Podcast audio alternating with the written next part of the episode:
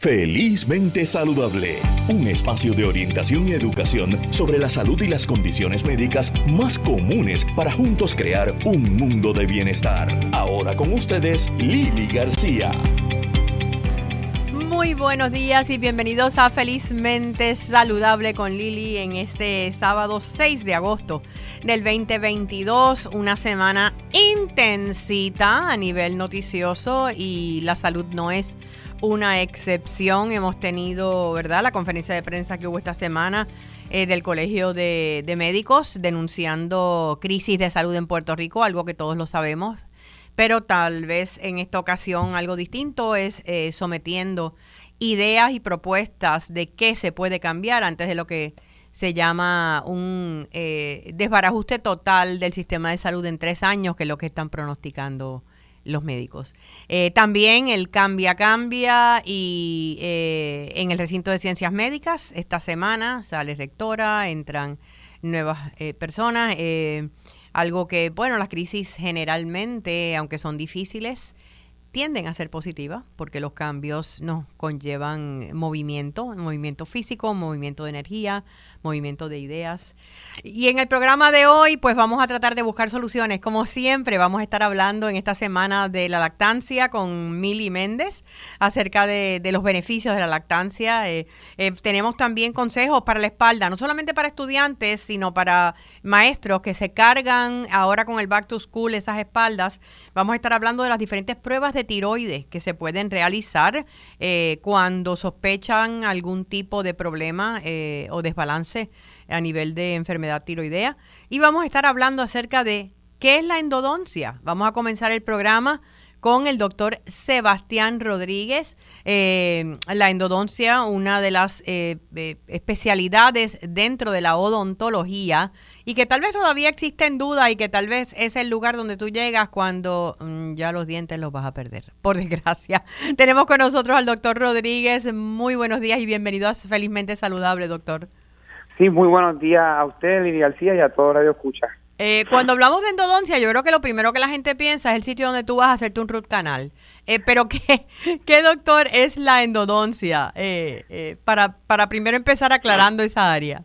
Claro que sí. El, el, el, doctor endodoncista, ¿verdad? El dentista que ha estudiado dos años de, adicionales luego de ser la odontología general y es el especialista relacionado con todo lo que es el interior del diente. Yo le explico mucho a los pacientes que yo brego con las tripitas del diente para que ellos lo puedan visualizar. Y es básicamente toda su anatomía, todas sus patologías y todo lo que puede ocurrir afuera del diente que sea causado por el mismo diente. Ok, ¿que eso puede ser qué? Cualquier, cuando uno tiene una cariecita que coge el nervio, crea un foquito de infección adentro del diente, esa bacteria se queda dentro del diente la gran mayoría, la, gran mayoría de las veces se queda dentro del diente porque es su lugar cómodo, no tienes que pelear con el hueso de la boca ni nada así, ni todo otro patógeno que hay afuera del diente. Y entonces lo que hace la bacteria dentro del diente es que comienza a botar todos sus desperdicios y comienza a crear la infección que sale por donde hubiese entrado el nervio, si hubiese nervio. Así que por ese mismo agujerito por donde, pues, que ya no hay nervio, pues por ahí comienza a salir la, la infección y se va poco a poco deteriorando todo el hueso que aguanta el, el diente. No solamente afecta el hueso, si hay diferentes lugares, ¿verdad? anatómicos importantes como nervios, senos maxilares y esas cosas, pues todo eso lo va eh, le va llenando de infección poquito a poco. Eh, eh, habla, cuando conversamos para hacer la entrevista, recuerdo que me mencionó que en muchas ocasiones tarda demasiado el paciente en llegar a un endodoncista. Eh, sabemos que eh, pues hay muchísima escasez de médicos en Puerto Rico. Entiendo que, según me mencionó, hay 43 endodoncistas en toda la isla. Sí, antes de yo, hace como cinco minutos atrás, repasé ese numerito y entiendo que con los graduados de este año son aproximados 45. En la lista que verifiqué vi que no están los recién graduados, así que somos como 45, si no me equivoco. Y esperando que se queden aquí. Bueno, entiendo que están regresando. ¡Ay, qué maravilloso! exacto, así que eh, tengo entendido que están regresando, otra que se graduó de aquí ahora mismo, así que gracias a Dios cada día somos más. También ah, en estos momentos que estamos hablando, si no me equivoco, hay siete puertorriqueños afuera en los Estados Unidos y dos, ahora mismo es, no, tres, cuatro, perdóname, exacto, cuatro ahora mismo en Puerto Rico que están eh, estudiando la misma eh, profesión, así que estamos locos por, por ver por, porque regresen los que están afuera y los que están entrando aquí que se queden aquí. Que se queden acá, que vamos a hablar un poquito sobre eso, ¿verdad? Porque ha sido uno de los de los retos grandes que está enfrentando la salud en Puerto Rico y es el éxodo de los médicos. Eh, pero volviendo a la endodoncia, entonces eh, el, el, procedimiento es cuál? Uno va a su dentista de cabecera y de ahí entonces es referido a un endodoncista o se puede ir directamente. Nosotros usualmente eh, preferimos, ¿verdad?, que sea a través de un referido. La razón de eso es porque el dentista eh, funciona, ¿verdad? Como el, el, él tiene como el dueño, él es el dueño del timón del barco, yo siempre lo, organizo así. Y él puede tener un propósito para cada diente, o él o ella, ¿verdad? Puede tener un propósito para cada diente. Y si él ve que el diente, que está en buenas condiciones, pero no le tiene uso para el plan futuro del paciente, pues entonces el dentista debería de determinar si ese diente se haría tratamiento de canal o root canal o si se puede sacar o se puede extraer el diente. Así que es bien importante que sea a través del dentista general un referido para que después llegue hacia donde nosotros, porque un diente saludable, en cualquier diente se puede hacer tratamiento de canal, esa es la realidad pero tenemos que ver cuáles son los planes para ese diente después del tratamiento de canal. ¿Qué quiere decir, ¿qué quiere decir eso, los planes? O sea, ¿hay personas que tienen más uso para ciertas piezas dentales que otras? No, eh, básicamente, ¿verdad? Eh, cada paciente es único y cada paciente tiene sus necesidades. Tenemos diferentes tipos de formas de restaurar dientes, ¿verdad? Y si hay un diente, ¿verdad? Que eh, se puede utilizar o hay un diente que está o que no se puede utilizar, pues eso lo debe determinar el dentista para que nosotros pues, realicemos el trabajo. Porque hay dientes que están, o, como decimos en la calle, en la cuerda floja, hay dientes que no es, o sea, que cualquier cosa que se le ponga sabemos que se va a caer y que se va a romper el diente. Así que a esos dientes, nosotros preferimos que los dentistas verifiquen esos, esos dientecitos, descarten las posibilidades de, de hacer, ¿verdad?, eh, cualquier trabajo en esos dientes y así primero evitamos tiempo evitamos tiempo perdido del paciente evitamos tiempo perdido de todo profesional y asimismo se puede hacer un plan más eh, comprensivo para el paciente. O sea que no siempre el root canal es lo más aconsejable. Siempre tratar de salvar nuestros dientes es lo más saludable es lo más saludable. Hay veces que muchas personas van para el endodoncista y no reciben un root canal debido porque hay muchas veces que los dientes simplemente lo que le hacen falta es un retoquecito quizás de una restauración o cualquier clasificación. O sea, no es, no, es usualmente que vamos a... O sea, realmente nosotros siempre es salvar el diente. Eh, hablamos también acerca de que, pues, últimamente la tecnología avanza todo el tiempo en la medicina y la odontología no es una excepción, de los implantes orales y de cómo, pues, hay personas que, pues, mira, vos, olvídate, sácalo y vamos a poner el implante. Eh, es como que está de moda.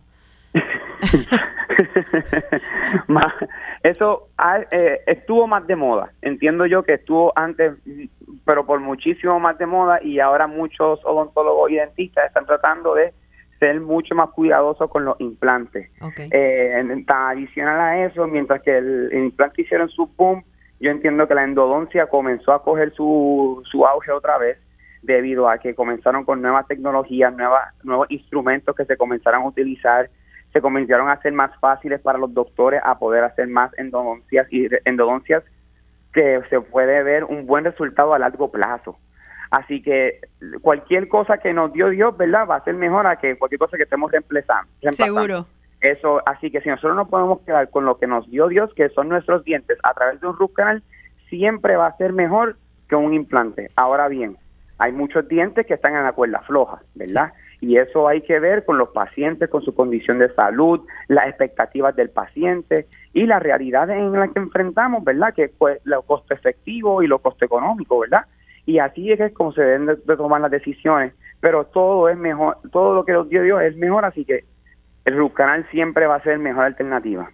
Para no tener que llegar a un root canal, eh, hay elementos que tal vez... Eh, son de la química del cuerpo del, del, paciente, ¿verdad? Que, que no tienen nada que ver con ellos poder o no poder controlarlo, pero, pero sí en la mayoría de los casos es algo que nosotros podemos prevenir. Así mismo es. Mira, tan, eh, esto, lo que nos han dicho todos los dentistas todo el tiempo, ¿verdad? Nos lavamos la boca dos veces al día, eh, utilizar el hilo dental e ir al dentista cada seis meses. Con eso, yo creo que evitamos 80% de las endodoncias. También comiendo cosas bien duras. A mí me encantan las navidades, todo el mundo le encanta comer cuerito, arroz pegado, todo eso. Y, y en enero es donde más vemos emergencias debido a toda esa dieta, ¿verdad? Que se tiene. Ah, de verdad. en e, enero es el mes. Enero es el mes y, y, los de vacaciones, ¿verdad? Porque todo el mundo se va de vacaciones y es, pero y, y los veranos para los niños porque cogen cantacitos y los dientes se rompen. Pero pero si se puede evitar cualquier ese esos dulces rompemuelas, el morder hielo, mucha gente tiene hábitos, ¿verdad? De masticar la, lápices, eh, uñas, todo eso, todo eso comienzan a romper dientes. Adicional a eso, vivir en Puerto Rico sabemos que es un deporte extremo. Así que muchos de nosotros nos acostamos a dormir y mordemos esos dientes porque tenemos un estrés, no sabemos cómo nos va a dar la pandemia mañana, que si María, que si COVID, que si los terremotos. Y ese morder fuerte los dientes también nos, nos podemos levantar con una sorpresita con un diente estillado.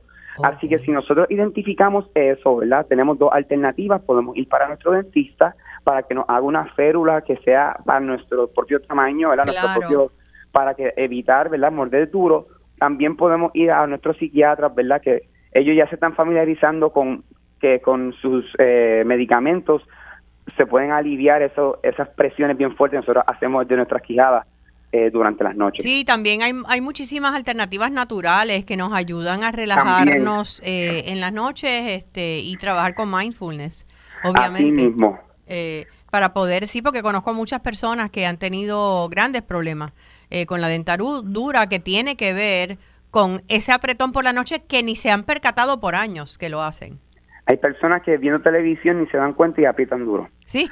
y, están hablando a sí mismos, no están escuchando ahora mismo y están eh, escuchándonos y están apretando duro. Y son por diferentes situaciones que pasan en la vida de cada uno. Y desafortunadamente, uno de los efectos secundarios del estrés y todo eso es, morder fuerte. Es parte de. Es parte hablando de estrés, eh, quería saber su opinión acerca de la conferencia de prensa de esta semana del Colegio de Médicos eh, acerca de anticipando una crisis en nuestro sistema de salud en tres años si no se atienden unas necesidades eh, imperantes. Eh, ¿Qué piensa sobre esto?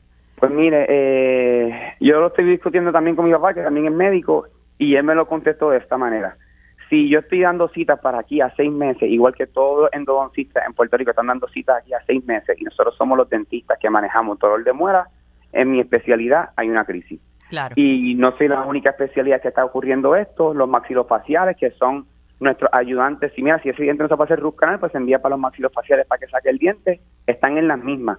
Así que si un paciente viene con un dolor de muela, va para su dentista general, consigue una cita con un endodoncista, eh, ¿verdad? Sin ayuda y sin bendiciones, ¿verdad? Estoy hablando aquí como cualquier, como, sí, como cualquier médico. exacto, seis meses, tiene que esperar para el endodoncista. De aquí al endo, a la cita del endodoncista, se debilitó el diente, ya no se puede salvar, tenemos dolor todavía, tenemos infección, tenemos que ir para donde el maxilofacial, seis meses para el maxilofacial, el, el paciente estuvo un año, ponle un poquito más, un poquito menos, con dolor.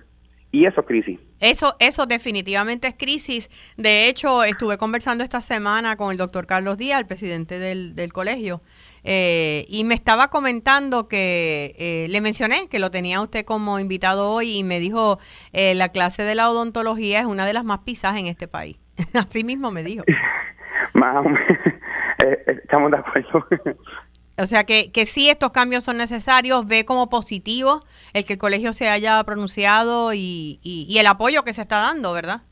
Sí, sí, eh, cualquier apoyo, ¿verdad? Yo sé que el, el doctor Carlos Díaz eh, está trabajando bastante, eh, mucho en los medios, está tratando de ser bien vocal, tratando de que el mensaje se llegue, ¿verdad? De todas las cosas que está ocurriendo en el país. También nosotros tenemos nuestro propio colegio de cirujanos dentistas que también están en la misma lucha, haciendo lo mismo con el doctor, así que es cuestión de cruzar, bueno, no sé si ya podemos seguir cruzando los dedos, pero hay que comenzar a meter mano para poder salir de, para yo creo que, yo creo que como dice, que vamos por una crisis, para mí ya estamos, pero tenemos que salir de ella. Sí, definitivamente, yo creo que ya es hora de dejar de cruzar los dedos y sencillamente eh, formar el revolú, como decimos en buen puertorriqueño, eh, y traer esto como una necesidad de vida. Punto. Así es, la salud, calidad de vida. La salud y la educación es lo más importante que necesitamos para tener calidad de vida Y, y, esto, esto es bien importante. Muchísimas gracias, doctor Rodríguez. Ya saben que nos están escuchando. Mucha prevención, manejen el estrés, manejen la higiene para no tener que llegar a, a estos root canal, sino tener que llegar a, perder eh, los dientes y poder tener dientes saludables, eh, dentaduras saludables todas nuestras vidas. Así que muchísimas gracias. Muchísimas gracias a usted y que tenga todo un, buen, un bonito día.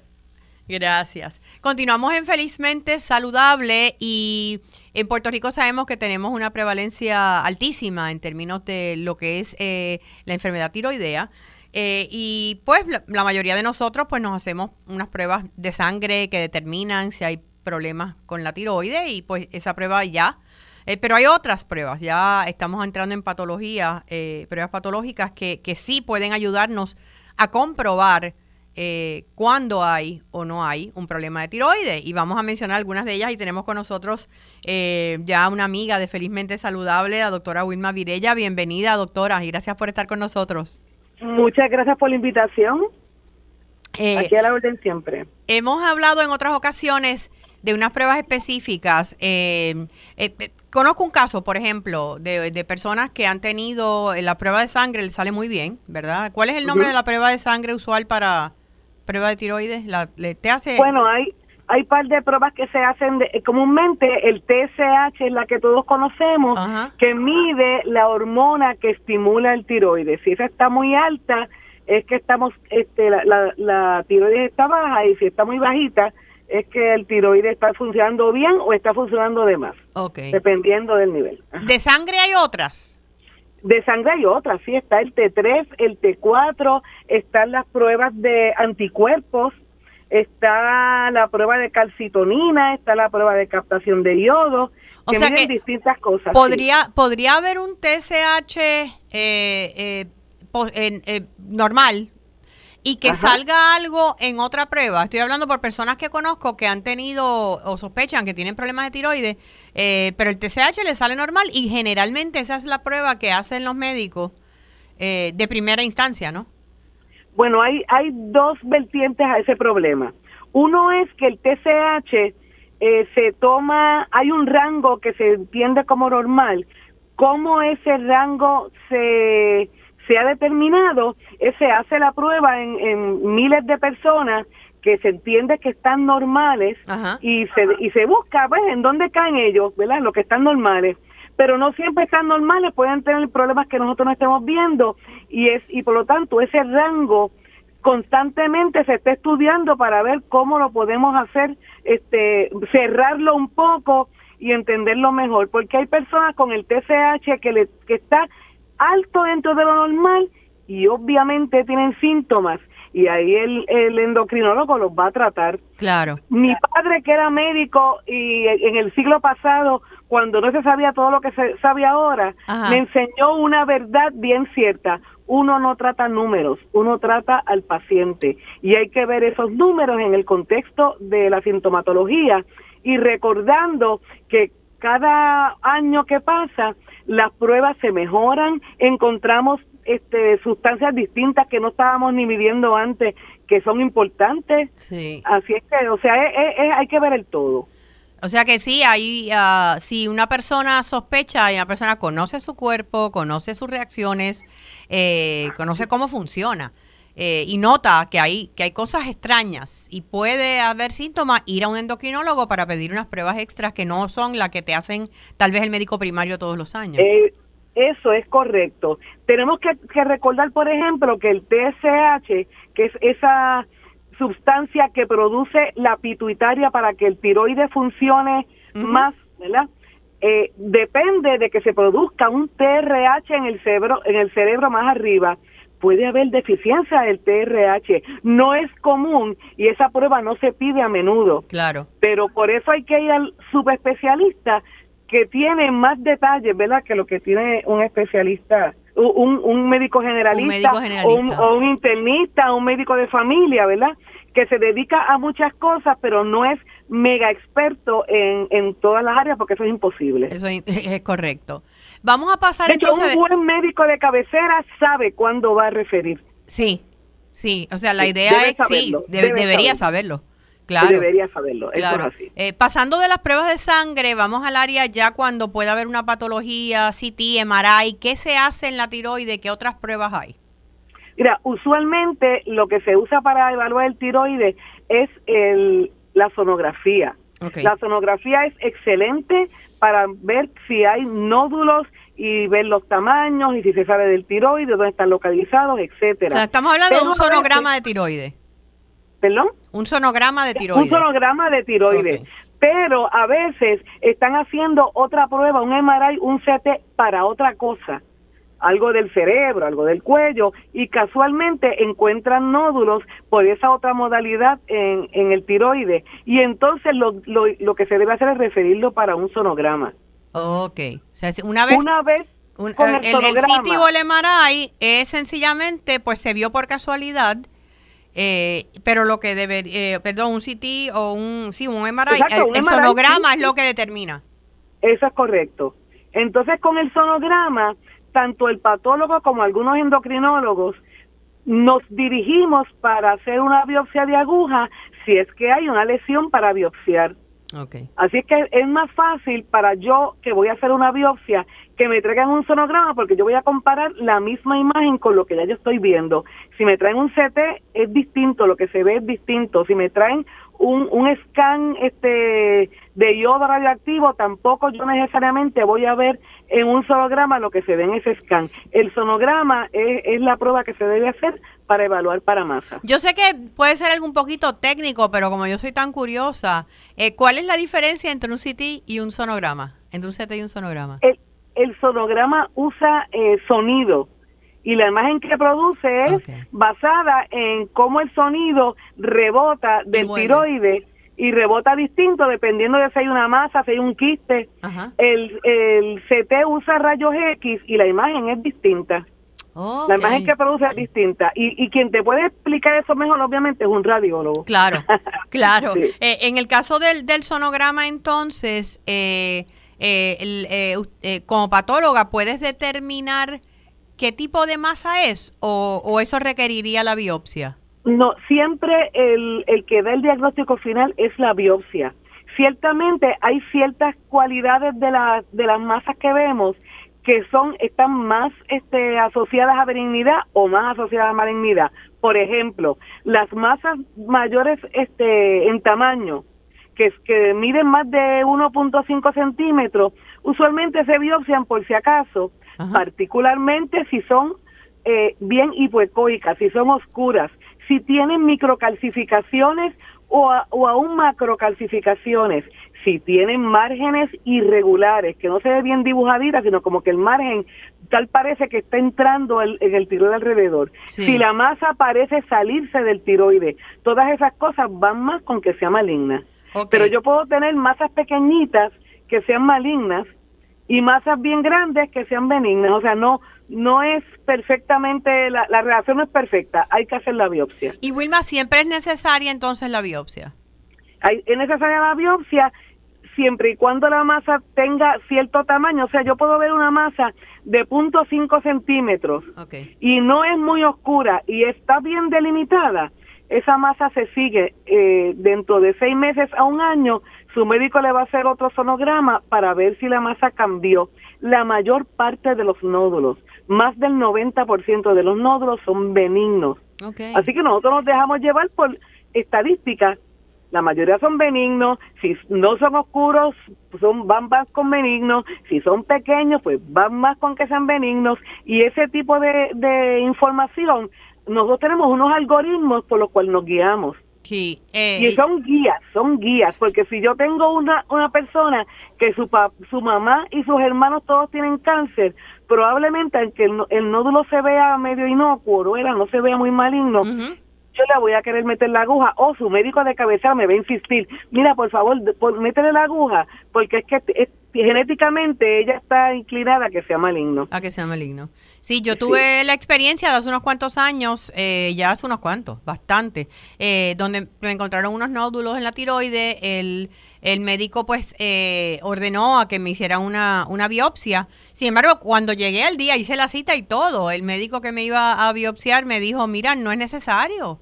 Yo vi el tamaño de, ese, de esos nódulos y, eh, y vi la prueba que tenías anterior de hace dos años y eso no ha crecido en nada y son bien pequeñitos. Eh, pues exacto, eso, eso ocurre. Este, es importante la comunicación entre el patólogo que hizo ese, esa, ese assessment y el médico de cabecera. Cuando a mí me toca hacer eso, que muchas veces sí, le, he dicho, mire, en realidad yo no tengo por qué meter la aguja, yo le mando un reporte al, al médico diciendo, esto fue lo que yo vi, esto fue lo que encontré. Hay otra, otra, otro tipo de nódulo que no es Wilma, ¿puedes, ¿puedes darme 30 segunditos, vamos a hacer una pausa comercial y volvemos con esta entrevista tan interesante acerca de las pruebas de tiroides. Eh, regresamos en breve con más de Felizmente Saludable. Quédate con nosotros, oriéntate, edúcate y vive felizmente saludable en Radio Isla. Ella, patóloga acerca de las diferentes pruebas que hay. Eh, sabemos que en Puerto Rico, y por eso que yo quería traer este tema, es como, bueno, si a mi prima le hicieron esto, a mi hermana le hicieron aquello, a mi vecina, pues entonces pues yo también quiero lo mismo y cada caso es diferente. Cada caso es diferente. Estábamos hablando ahorita del nódulo que no creció, que no cambió, que no cambió. no lo voy a, a, a, biopsiar porque en realidad no, no merece biopsia. Hay otro tipo de nódulo que ese es al revés. Vienen con el sonograma de hace un mes que tiene este nódulo que yo lo veo claramente en el sonograma que me dan y cuando yo veo el sonograma no está, desapareció. ¿Y qué fue lo que ah. pasó? Bien común pasa que las personas que tienen Hashimoto, que Hashimoto es una enfermedad autoinmune donde el cuerpo no reconoce al tiroide como propio y lo ataca. Y lo ataca enviando linfocitos, que son una de las células del sistema inmunológico. Y los linfocitos pueden atacar a esta área en el lado derecho inferior y cuando hago el sonograma ahí se ve un nódulo distinto porque los linfocitos se ven distintos a los folículos que usualmente están ahí, ¿verdad? El hecho de que los, los linfocitos hayan infiltrados cambian la, la imagen. La anatomía de la, de la tiroides. Eh, la, exacto. Y entonces, ¿qué pasa? Como esos son linfocitos que están atacando, de aquí a unos días se pueden desaparecer porque se fueron del tiroides y ya no están ahí. Y se desapareció el nódulo. Eso no es un nódulo verdadero de tiroides, era un nódulo inflamatorio de linfocitos. De linfocitos. Cuando, cuando eso pasa, yo puedo hacer dos cosas o le digo, mire, su nódulo desapareció, probablemente esto es lo que es, usted tiene historial de Hashimoto. Si me dicen que no, yo le meto la aguja. ¿Por qué meto la aguja? Porque eso es una prueba bien inocua, bien inocente, con bien pocos este, efectos adversos, ¿verdad? Seguro. Y yo puedo ver si tiene Hashimoto en, en, la, en la laminilla. Que tal vez la persona no lo sabe y si lo tiene. Exacto, y si yo veo las características citológicas, que veo los linfocitos, etcétera, en la laminilla, yo le digo al médico, esto es lo que tiene, y el médico lo que va a hacer es va a confirmar haciendo las pruebas de anticuerpos en sangre. Y entonces ya pues se sabe que ese paciente tiene Hashimoto y, y que hay que estarle velando el, este, los, niveles periódicamente por si hay que cambiarle o darle... Eh, de hecho, no toda la persona que tiene Hashimoto empieza necesitando medicamentos el medicamento usualmente lo necesita después que ya lleva mucho tiempo con la enfermedad, que ya el tiroide se cansó de pelear, se empezó a fibrosar y produce menos tiroxina, menos, menos T3 y T4. O sea que hay alternativas muchísimas en términos de pruebas para, para conocer si hay o no hay enfermedad tiroidea. Lo importante es que el paciente se conozca a sí mismo, tenga una buena comunicación con su médico, eh, busque referidos si entiende eh, que debe haber pruebas que sean más ¿verdad? Más profundas que, una prueba sencilla de TSH. es eh, correcto. Así que muchísimas gracias a la doctora Wilma Virella. Wilma, ¿dónde eh, está el laboratorio? ¿Dónde podemos conseguirte? University Pathology en el 787-726-5486. Si usted tiene una, una orden para hacerse una biopsia de tiroides, nos llama y nosotros lo podemos acomodar en varios sitios que tenemos, en San Jorge, en el mismo laboratorio, en el Hospital Metropolitano, en Dorado, eh, tenemos varios lugares donde estamos haciendo las biopsias eh, y aquí a la orden siempre y tenemos mucha experiencia que eso es importante, porque mientras más uno ve, más uno aprende. Claro que sí. Muchísimas gracias. Gracias a ustedes. Eh, continuamos con Felizmente Saludable eh, y quería, bueno, yo creo que es obvio después de la semanita que hemos tenido que necesitamos reírnos eh, y quiero invitar, ustedes saben que yo tengo muchísimos sombreros, está el sombrero de periodista, el de motivadora, el de coach de vida, el de actriz y este próximo 13 de agosto me uno a un amigo que, que canta de verdad, como Los Ángeles, y estoy hablando de Julio Enrique Kurt. Eh, para una bohemia juntos. Eh, la bohemia, ¿qué rayos es esto? Una combinación de bohemia y comedia. Les prometo que yo no voy a cantar, eh, porque se irían todos. Julio canta precioso. Y lo que estamos haciendo, ya tuvimos nuestra primera oportunidad en la Fundación para la Cultura Popular y nos fue tan bien que decidimos repetirlo. Es, él canta y yo analizo estas canciones bien cortavenas que Tal vez llevamos décadas cantándolas y sin embargo todavía no nos damos cuenta de lo que dice la letra que es bastante políticamente incorrecta en muchas de ellas y ya no las deberíamos estar cantando. Pues yo las analizo en medio en broma, medio en serio y la verdad es que nos reímos un montón. Esto es en el Centro de Bellas Artes de Santurce cuando cruzas la plazoleta al otro lado donde están las figuras de las mujeres, pues allí está Musas y Eventos y vamos a estar eh, este próximo sábado 13 de agosto a las 8 de la noche. Para reservaciones, el cupo es limitado, es un lugar pequeño. Pueden llamar ya desde hoy 787-466-4607. 787-466-4607 o pasa por mi página de Facebook, Lili García Fan Page.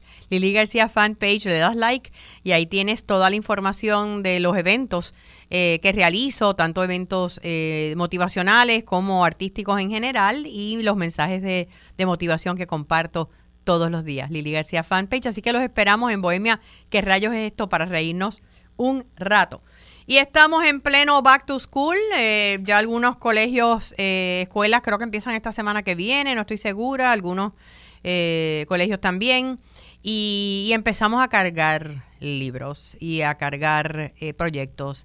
Y no solamente los estudiantes, sino, sino también los maestros y maestras. Eh, que están cargando tantas cosas y que tal vez no tienen el cuidado que deberían. Eh, para cuidar su espalda y prevenir todas las lesiones que pueda haber. Tenemos con nosotros nuevamente a la quiropráctica doctora Glenda eh, Velázquez. Bienvenida, Glenda. Saludos, saludos, Lili. ¿Me escuchas bien? Te escucho perfectamente bien. Cuéntame, ¿ya empezaron los ajustes por el Back to School? Bueno, ya tú sabes, viene el back to school, vienen las malas posturas, viene el carguete de libros, bultos y no nos olvidemos también de la computadora porque a veces tenemos menos libros, pero está el carguete de la laptop de, de que todavía, todavía nos crea estrés y le crea mucho estrés a estos niños en la columna vertebral que está en pleno, pleno crecimiento. Así que ahí estamos los quiroprácticos para ayudar con con estos jóvenes y niños que entran ahora en estos estresores. ¿Cuán importante es, antes de entrar en la prevención, eh, el ajuste previo? Antes de que hayan empezado esas malas posturas.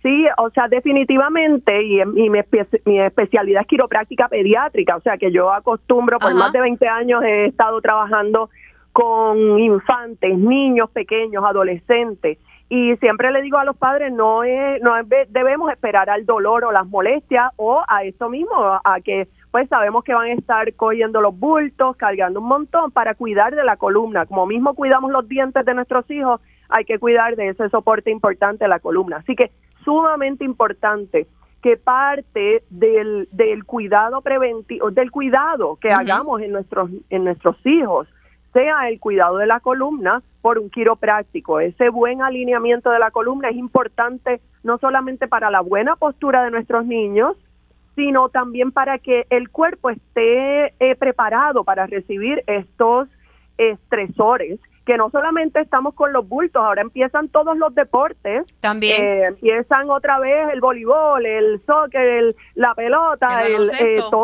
baloncesto, todo empieza ahora. Así que es importantísimo que le compramos los tenis nuevos, que le compramos eh, eh, los llevamos al dentista hacerle, y al y al oftalmólogo para verificar cómo están esa, esas áreas del cuerpo y protegerlo, pues entonces también parte de ese network debe ser llevarlos al quiropráctico y verificar cómo está esa columna vertebral para prepararlos para estos estresores que vienen. Todavía yo creo que existe el mito de que el quiropráctico tú vas cuando tienes dolor o problemas de espalda. Eh, eh, Todavía, eh, ¿Verdad? El, el, público no lo ve como, como que es un acto de prevención. ¿Qué hace ese ajuste que ayuda a prevenir cosas peores, verdad? Después, más adelante.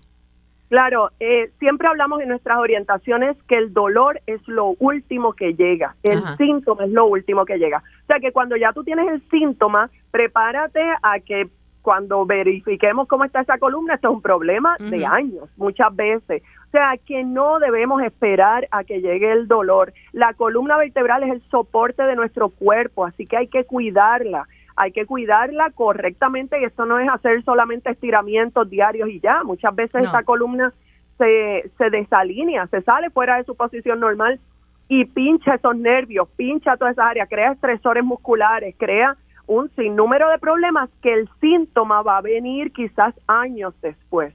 Tú no sabes cuántos jóvenes, quizás en los veinte y pico, los veo ya con escoliosis, curvaturas y me dicen, pero es que a mí el dolor me empezó hace un año no, pero entonces ya esto se iba acumulando a través de los años, te llegó el dolor y entonces ahí es que uno pues busca atención. Cuando no, debemos trabajar con esa parte de ese autocuidado, de cómo entonces voy a proteger mi columna y cuidarla para que soporte todos los estresores de la vida, caídas, accidentes, malas posturas, todo. Mira, y estamos hablando de los niños, pero me preocupa también los maestros y maestras, ¿verdad? Porque eh, para ellos también el Back to School conlleva una nueva carga emocional y física.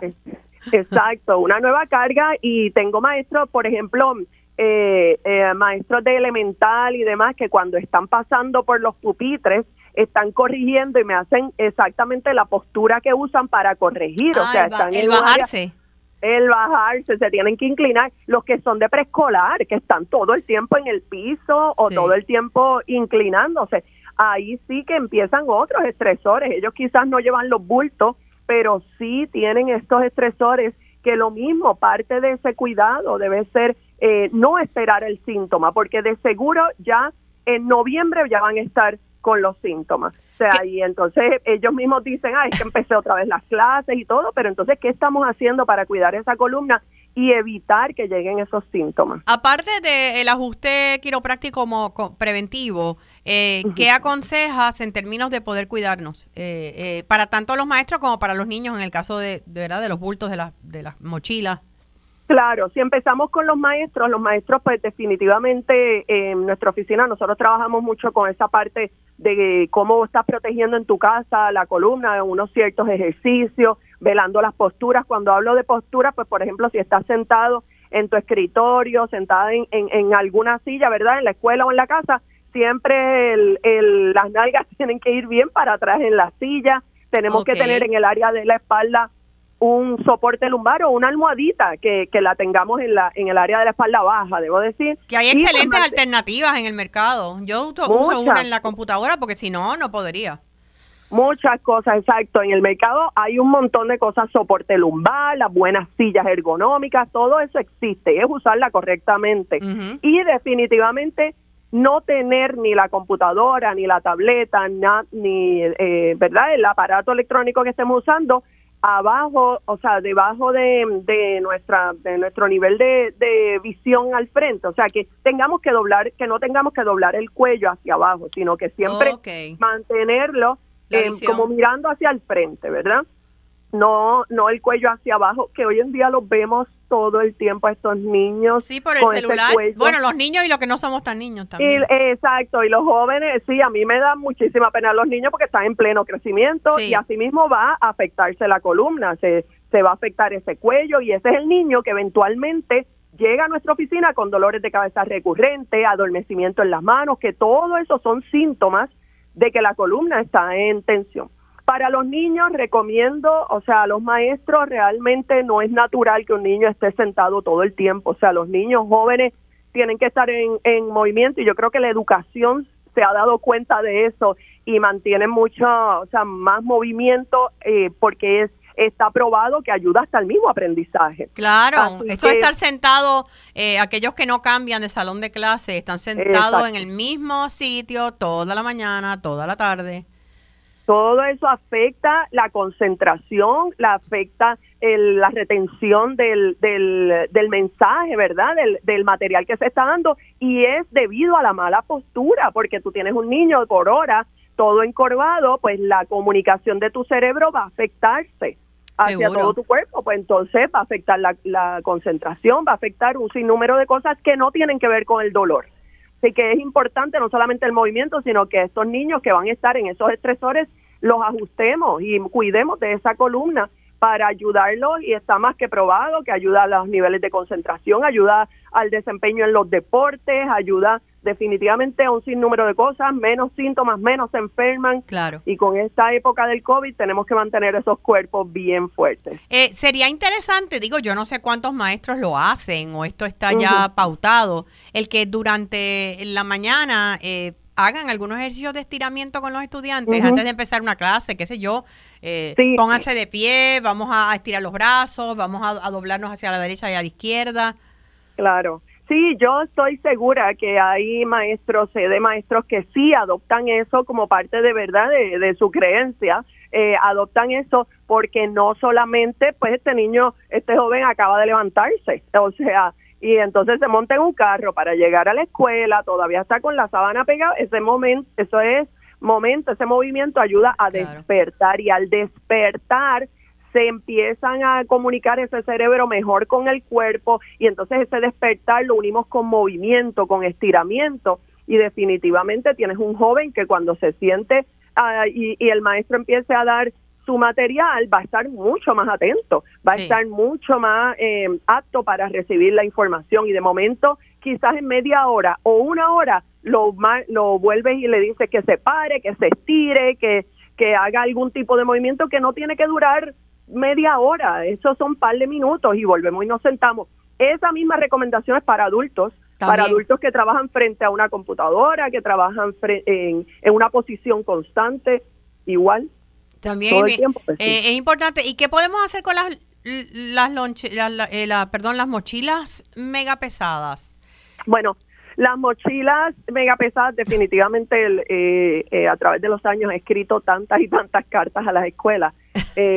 Pacientes que, jovencitos que los padres me dicen, mire doctora, me puede hacer una carta para que pueda llevar, porque entonces también está el, la dificultad de que según los bomberos pues no pueden haber los bultos de rueda entre medio y yo entiendo todo eso pero entonces sí que antes era lo que usábamos eran bultos de rueda sí el, salón se tiene entonces que adaptar para proteger la columna de nuestros hijos porque estamos creando estamos desarrollando niños que eventualmente están totalmente enfermos porque no estamos cuidándolos desde pequeños y estos son detalles que hay que hacer. O sea esas mochilas, si se pueden sustituir por el carrito, muchísimo mejor.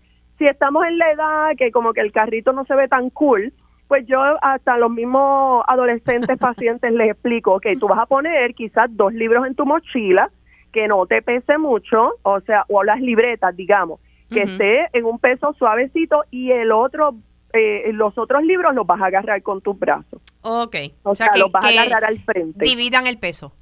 Exacto, dividan el peso. Ay, es incómodo, no tengo los brazos disponibles. Bueno, pues eso mismo se está diciendo que es ponerte el bulto, los libros, llegar a un sitio, soltarlos y ya. Y ya. O sea, no vas a estar mucho tiempo. Así que, pero sí enseñarles a ellos, a mí me gusta mucho, en vez de hablarles a los padres, enseñarles a ellos, eh, porque reciben mejor la información y, y, y les tiene mucho sentido cuando se les explica eh, este, a ellos mismos. gracias, gracias a la doctora Glenda Velázquez. Glenda, ¿dónde podemos conseguirlos? Claro, eh, eh, siempre a la orden estamos y hemos estado por 20 años en la Avenida Central, la Jesús de Piñero, número 1270 y nos puede nos pueden accesar a través de nuestra página de Facebook Centro Quiropráctico Díaz Velázquez. Ahí hay muchos videos, hay mucha información y también se pueden comunicar con nosotros a través del 787-782-0034. Muchísimas gracias y felicidades en estos 20 años de, de, la práctica quiropráctica. Vamos a hacer una pausa y regresamos en Felizmente Saludable con Mili Méndez a hablar de la lactancia. Ya volvemos. Quédate con nosotros. Todas las mañanas acá en Radio Isla en Dígame la Verdad. Ella es periodista, se identifica como la mamá de Milena y obviamente la creadora de los diarios de la teta. Eh, y tenemos con nosotros a Mili Méndez. Mili, muy buenos días. Buenos días, Lili. Buenos días, ¿cómo estás? Y buenos días a los radioescuchas que están mm. levantaditos tempranitos escuchándote. Ya tú sabes, eh, no, eh, tú, tú te has convertido en la niña símbolo de la lactancia en este país. Tú estás clara en eso, ¿verdad? Ay, no, tú sabes que no, no, no lo veía de esa forma. De verdad que a veces a mí no me gusta como que decir, ay, yo soy la niña símbolo, pero la verdad es que es algo que, que abrazo. Eh, para mí fue un proceso y sigue siendo un proceso de de aprendizaje, de crecimiento. Los otros días estaba hablando con, con Mario Ramírez, quien pues fue uno de esos de esas personas que me apoyó en este proceso y, y me estaba acordando de muchas cosas bonitas que, que logramos eh, con la tribu. Yo digo que para criar se necesita una tribu y cuando estás lactando más todavía. Sí, que, e, este, y esta semana se, se, se está conmemorando, ¿verdad? Eh, la Semana Internacional de la Lactancia y sé que has estado bien activa en los medios hablando de eso. Y mi primera pregunta, Milena, ¿cuántos años tienes ya? Cinco años. ¿Tú sabías tanto de lactancia antes? O, fue a raíz, nada, ¿verdad? Es que he hablado con tantas madres eh, promotoras de lactancia que dicen, Dios mío, si yo hubiese sabido antes. Yo no sabía, mira, yo entro al mundo de esto de la lactancia y de que iba a lactar a Milena. Yo no fui una bebé lactada, soy de esta época de los 70 que se promovía la leche de fórmula, así que mamá no me lactó. Sí, en mi caso tampoco. Digo, la mía es mucho antes, pero tampoco. pues, ¿qué pasa? Que cuando yo pues tuve a mi dula en mi proceso de preparación para mi parto, y mi dula me dice, Eugenia, tan bella, me dice, Mili, tú vas a lactar. Y yo la miré con esta cara de, ¿lactar qué? Literalmente le dije, ¿lactar qué? Ella me dice, ok, Mili, lactar a tu hija, empezó a educarme y yo dije, nena, si yo no fui lactada, porque yo no voy a lactar. sí, bueno, es, lo que uno se crió, ¿no? Claro, y entonces, gracias a Eugenia, eh, me educó, me educó a mí, educó a Julio. Julio estuvo presente en todo este, en este proceso. En ese proceso. Así que me enseñó todo y a raíz de eso, pues como que comencé a aprender, a enamorarme. O sea, yo fui súper preparada al parto y rapidito que Milena nació, ella se pegó la teta y ahí comenzó, ¿verdad? Ese bonding, eh, esa conexión con, con mi hija, eh, pues la tuve mis tropiezos, pero gracias a Dios que tenía gente que me ayudaba y que me estuvieron respaldando. Es bien importante que en estos procesos de lactancia, si la mamá decide lactar, toda la familia tiene que estar on board. Eh, para poder ayudarla en ese proceso, para que no lo saboteen sin querer queriendo, ¿verdad? Yo llevé a mi, a mi mamá y a la mamá de Julio a un grupo de apoyo de lactancia, eh, cada, eh, creo que es una vez al mes, un sábado, que hay grupos de apoyo de lactancia, precisamente para ayudar a las madres que estén teniendo problemas o familiares. Y yo llevé a mi mamá, a mi mamá y a mi, y a mi suegra vayan para allá. Pero no, si yo, yo sé, yo te crié bien, mija, para que yo vayan para allá y escuchen ahí. Cuando salieron eran otras mujeres. Tú no me digas. Sí, y eso me ayudó, eso me ayudó para que no me sabotearan el proceso y, y, lo, y, utilizo la palabra no en el mal sentido, sino que sin querer queriendo te pueden eh, afectar el proceso. Sí, esas son las típicas frases de ay, si te está dando mucho trabajo, mira, tal vez tú no das suficiente leche, no te preocupes, la fórmula también es nutritiva, ese tipo de, ese tipo de comentario, ¿no? Eso mismo, eso mismo. Y al ellas ir a ese grupo de apoyo, aprendieron mucho, escucharon las situaciones de, de otras mamás y, y me ayudaron. De verdad que fue un cambio del cielo a la tierra. Así que si usted está pensando lactar y su familia pues no conoce mucho del proceso, vayan todos a un grupo de apoyo, pero es para que todos estén ahí en línea con lo que quiere mamá y papá, porque no podemos dejar fuera papá de este proceso. Sí, no, digo, en el caso de tu marido, él, él no lactó porque no daba leche, porque si lo hubiese dado. Literalmente, Lili, no te estoy vacilando. Si a él lo hubiesen dejado, si, él pudiese, él estaría lactando también, a, ese nivel, a ese nivel. Yo sé que este, hemos, hemos hecho mucho en Puerto Rico, eh, eh, ¿verdad? El, el, la utilización de dulas, de parteras inclusive, ha ayudado muchísimo, la educación en lactancia, todavía nos falta mucho por hacer. Eh, ¿Qué dirías tú que es lo más relevante que nos hace falta?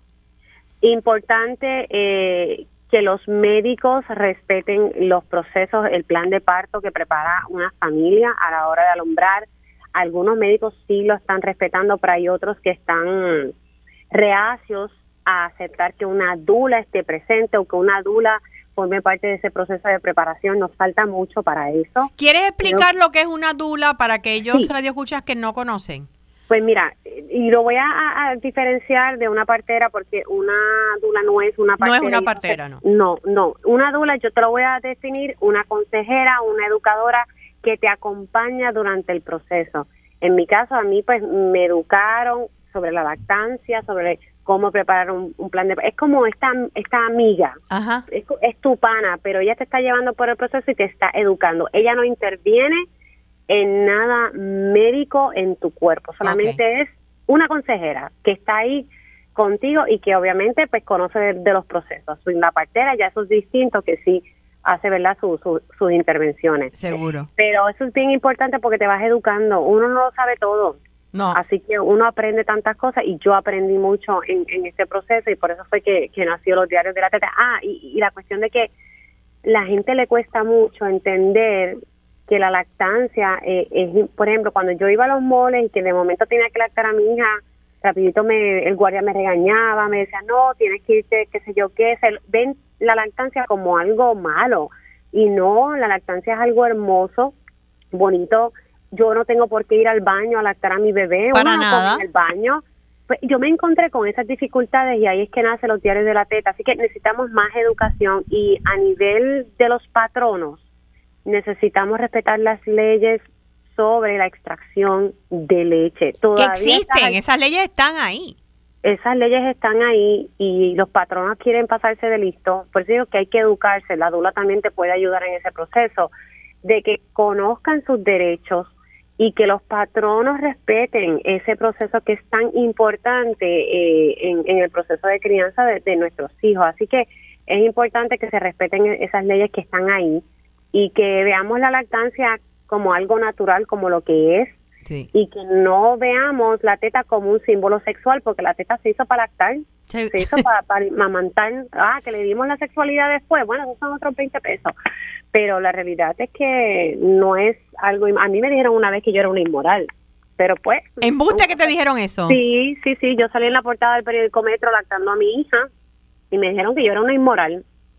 Pues, está bien.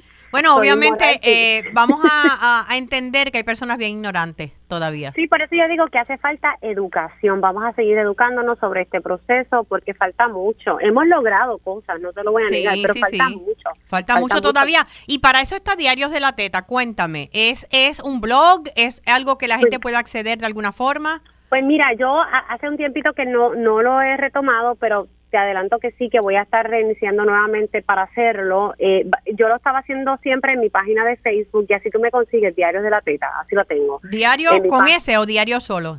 No, Diarios de la Teta. Diarios de la Teta. De, la Teta, así, en, en, Facebook. En Facebook.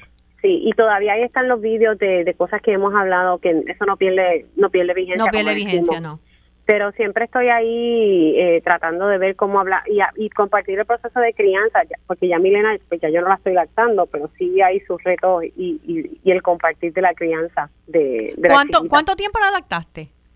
Casi tres años. Wow. Casi tres años, casi tres años. Eh, y tuve que hacer un, destete respetado, como, como se le dice por ahí, que tomó más o menos como cinco o seis meses. Ok, cuando se, se le titula respetado por?